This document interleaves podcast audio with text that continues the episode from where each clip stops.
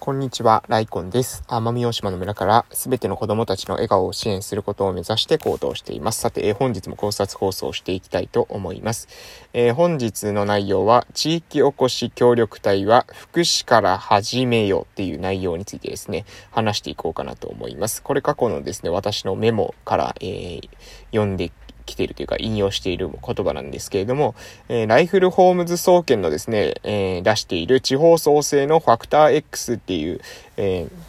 何ですか、えー、発酵物、えー、を読んだ時に、えー、思った感想なんですよね。で、それ、どういった内容からですね、こう考えたのかということに関して、えまずですね、そのライフルホームズ総研の出している地方創生のファクター X の中から一部抜粋してですね、え引用させていただきたいと思います。えー、合作株式会社取締役、里の場大学講師、慶応義塾大学 SFC 研究所上席研究員、えー、の方、えー、これなんて読むのかな？えー、わかりませんけど、西に、えー、こう、塔ですかね？に、えー、大きいに海、大海さんかな？えー、の、えー、内容でございます。えー、島根県海士町に移住、起業して地域に関わっている安倍雄志さんの言葉、信頼貯金。資本主義がよくできているのは、貨幣価値は全国共通で誰にもわかること。でも、信頼貯金は目に見えません。価値が理解できない人には一生理解できないかもしれません。でも、地方でよそ者が活躍するためには必須。協力隊も最初は役場の貯金を借りて活動を始め、草刈りや祭りに参加することで貯金をして、3年かけてきちんとそれが溜まっていれば、その後も地方で続けていけるようになるはずです。なるはずです。見えない通貨である上に、もう一つ、難しいのは、円と違って10日交換ではないという点。贈与経済とでも言えばいいだろうか。もらったものよりもちょっと多く返し続けなければたまらないのが信頼貯金というものなのだとか。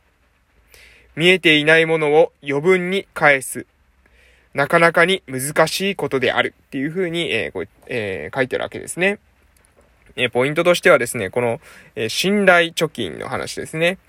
え、貨幣価値っていうのは全国共通で誰にもわかるが、信頼貯金は、え、目に見えない。しかし、それは、え、地方でよそ者が活躍するためには必須であると。まあ、私は自身はですね、地元出身者なので、よそ者ではないんですけれどもね、でもまあ、信頼貯金は大事だなっていうことはですね、日々、え、実感するところでございます。えー、そしてその上で、贈与経済。とでも言えばいいのだろうかっていうことで書いているんですけれども、えもらったものよりもちょっと多く返し続けなければたまらないのが信頼貯金であるっていうこういう風に書かれてるんですよね。いやー、なるほどなっていう風に思いませんかね？皆さんどうでしょう？えー、どう考えられますでしょうか？で、ここからですよ。ここから、私が、えー、導き出した結論っていうのが、えー、地域おこし協力隊は福祉から始めようっていうことについてですね。えまあ、これ一つの方法論ですけれども、要するに、何が言いたいのかというとですね、協力隊の任期の期間中にですね、信頼貯金をしっかりとですね、えー、貯めていくってことですね。うん。えー、で、まあ、逆に言うとですよ、あの、やっぱりね、うまくいっていないなっていう風に思われる協力隊の方ってですね、えー、往々にしてですね、こう、信頼されてないんですよね。うん。これね、信頼されてないのはですね、なぜかっていうとですね、えー、貨幣価値だけでですね、多分経済活動を行っていたりとか、自分の行動指針を貨幣価値、まあ、資本主義に最適化しちゃってるんですよね。ですので、えー、まあ、その貨幣価値に最適化されている、えー、地域えー、家庭価値に最適化されているっていうような、その、何ですか、えー、マインドセットだとですね、えー、地域おこし協力隊としてですね、活動した時に、なんで僕はこういう風に結果を出しているのに、こんなに頑張っているのに、誰も協力してくれないんだ、みたいなですね、その被害者的なですね、意識に、えー、苛まされることになると思うんですよ。えっ、ー、とね、地域でですね、何かこう、プロジェクトやってる時にですね、まあ、よーく見ているとですね、やっぱりね、最初はね、みんな頑張るんですね。最初の一発目はですね、勢いよく始めるわけです。でもね、なかなか続かないんですよ。はい。えー、最初だけですね、えー、まあ乗っかって、えー、利用するだけ利用してですね、結果として、えー、自分は、まあある意味、えー、利益が得られる分だけ得たらですね、あとはもう脱出するとか、なんか美味しい思いができるんじゃないかと思って近づいてくるけど、意外とその後やることが大変だったり忙しかったりすると、自分は、えー、離脱してしまうとか、えー、こういったことがですね、私はね、結構あるんじゃないかなと思っていて、それがね、まあこれ残念な、え地域で活躍できない人の残念な、え特徴なんじゃないかなというふうに、え思っています。えで、まあそうならないためには、えまずね、あの、この信頼貯金っていう感覚を持つことですね。そしてその信頼貯金を貯めるという、え感覚を持つことです。これね、なんかね、ただ一方的なですね、何ですか、無償の愛みたいなものはですね、なかなかね、あの、続かないと思いますし、まあ、それはね、あの、何ですか、そこはある種性格的なところになると思うんですよ。無償の愛が持てるかどうかに関しては。でも、えー、その無償の愛じゃなくてですね、信頼貯金っていう概念、そしてそれは目に見えない、えー、そして目に見えないけれども、えー、人からされたことよりもより多く何かしらの形で返していくことでしか、え構築できない、そういった、えものがあるんだっていうことに、えそういうものに価値があるんだっていうふうに考えることができればですね、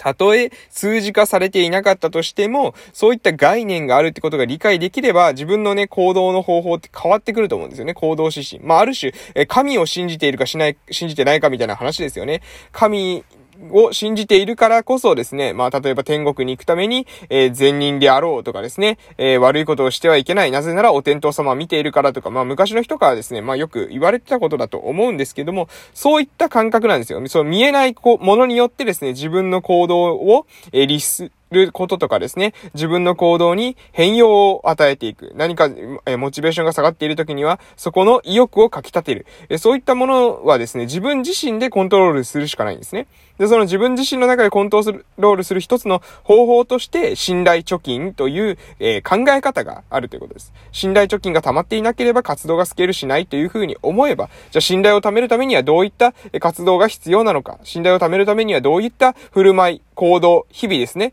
えー、何が必要なのか。うん。自分、個人としてはですね、今日一日の活動としては、もしかしたらこれをすると、えー、すごく疲れる活動かもしれない。すごく労力を、えー、削ぐ、えー、労力をえー、費やす、え、活動になるかもしれない。そしてその上で、えー、自分がですね、今日一日、えコストパフォーマンスと考えればですね、え一日あたりこの時間これに使えたかもな、この趣味の活動ができたかもな、まあ、ゲームができたかもな、漫画が読めたかもな、映画がで、え見れたかもな、みたいなこと思うかもしれません。でもね、それはね、え今の自分の生活をですね、優先してるんですね。でも、今の自分のことを優先している人に、え人はついてこないんですよ。えー、今だけの人についていったら大変じゃないですか。だって今のだけしか考えてないわけなので、えー、未来を考えているってことを示すにはですね、未来の自分に最適化された行動を日々しているかどうかってことがですね、周りから見られている、問われているってことをですね、理解していただけたらなというふうに思います。ですので、えー、あなたがですね、目先のこと、目先の難儀、目先の大変なことからですね、えー、逃げて、で、逃げて逃げて逃げまくってですね、自分がしたいことばっかりをですね、していて、で、結果ですね、例えば協力隊の任期が終わった後に、えー、これは、えー、終わったから、えー、どうにかね、本当は地域で、え生活したいけれども、でもね、地域でもこれも生活できないと。だから結局、え諦めてしまう。え諦めて、えもうここには折れない。えこんな地域が悪いという風に、えなってしまったらですね、これは、まあ、お互いにですね、その地域の人も、協力隊の人も望むところじゃないんじゃないかなというふうに思います。ですので、えー、ぜひですね、まあ、協力隊を雇う側の方っていうかですね、まあ、その採用する、えー、その制度を使う地方公、地方公共団体の、えー、方々は、まず、え地域おこし協力隊にどういった人材がえ必要なのか、どういったスキルが必要なのか、もう少しね、えざっくりと適当にですね、え募集して、え適当に採用するんじゃなくて、えなぜこの人を、え呼ぶのか、そしてこの人に何を求めているのかってことを、えまず明確にするということですね。そしてもう一つ重要なことは、その目先のことではなくてね、長期的なこと、としてですね、この人材をどういうふうに、えー、地域で活かしていきたいのかっていうことも、えー、考える、議論する必要があると思います。し、えー、協力隊側からしたらですね、今度は、え信頼貯金っていう概念をしっかりと持つということですね。うん。ね、一日一日で自分がしたい行動とかですね、えー、金にもならない行動ってもしかしたらあるかもしれません。でもね、別にいいんです、それは。はい。えっ、ー、と、あなたはね、あの、その、金にもならないとかですね、その信頼貯金がわからないっていうのはですね、まあ、多分ね、あの、自分で、えー、少なくともですね、え事業をしていく人間がですね、言うことじゃないと思うんですね。投資なくして利益なし、先行投資をする、え利益が上がってもそれを再投資するっていうのが、まあ、基本的に事業を営んでいく人の当たり前の考え方なんですよ。それを、え今日の金がないとかっていうのはですね、ですねもうそれは、あ、の、バイトの思考じゃないですか。えー、ね、日給をもらう人の思考ですよね。えー、時給、日給の、えー、仕事の仕方なわけです。時給、日給の仕事の仕方をしかですね、考えられてない人はですね、事業なんてね、できるわけないんですよ。事業をするんだったら、えー、なぜこの事業をするのかっていう、その意義をですね、えー、人に説明できて、で、それはですね、ビジョナリーであって、かつ、えー、未来を、えー、見据えた上で、今の行動をこういった未来から説明して、えー、今はこういった逆算した上でこういった行動してるんだっていうことがですね、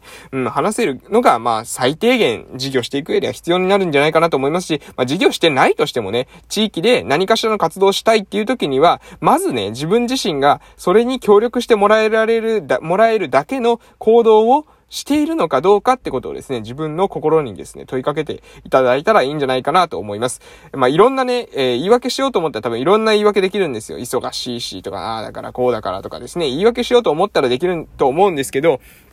そこでおすすめなのがね、もう自分の、え環境自体を変化せざるを得ないような状況に追い込むこととか、あとはもうこういうことしますっていう風に宣言することです。そういう風に言ってしまうとですね、もうなんかね、やらないといけない雰囲気になってくるんですよ。でもね、多くの人はですね、こう宣言できないんですよね。宣言しないことによって、やらない自分を、えー、なんかやらない自分に対してですね、ちょっとこう、えー、ストレスを感じながらとかイライラしながらも、でも周りからは責められない。周りには、まあ言ってはいない。ないから、えー、まあ、まあ、逃げ道を残しておくっていうんですかね。その逃げ道をね、えー、立つんですよね。排水の陣じゃないですけど、えー、もう、あの、コミュニティに、もう、ここのコミュニティにもう入ってしまうとかね。何か自分の環境を変える、えー、発言をする、えー、そういったことをして自分にプレッシャーをかけていく、追い込んでいくことによってのみですね、人っていうのは行動をね、えー、まあ何ですか、えー、持続的に、えー、できるようになるんじゃないかなということなので、ぜひですね、えー、仕組みに着目してみてくださいということで今日はこの辺で終わらせていただきたいと思います。それでは失礼しました。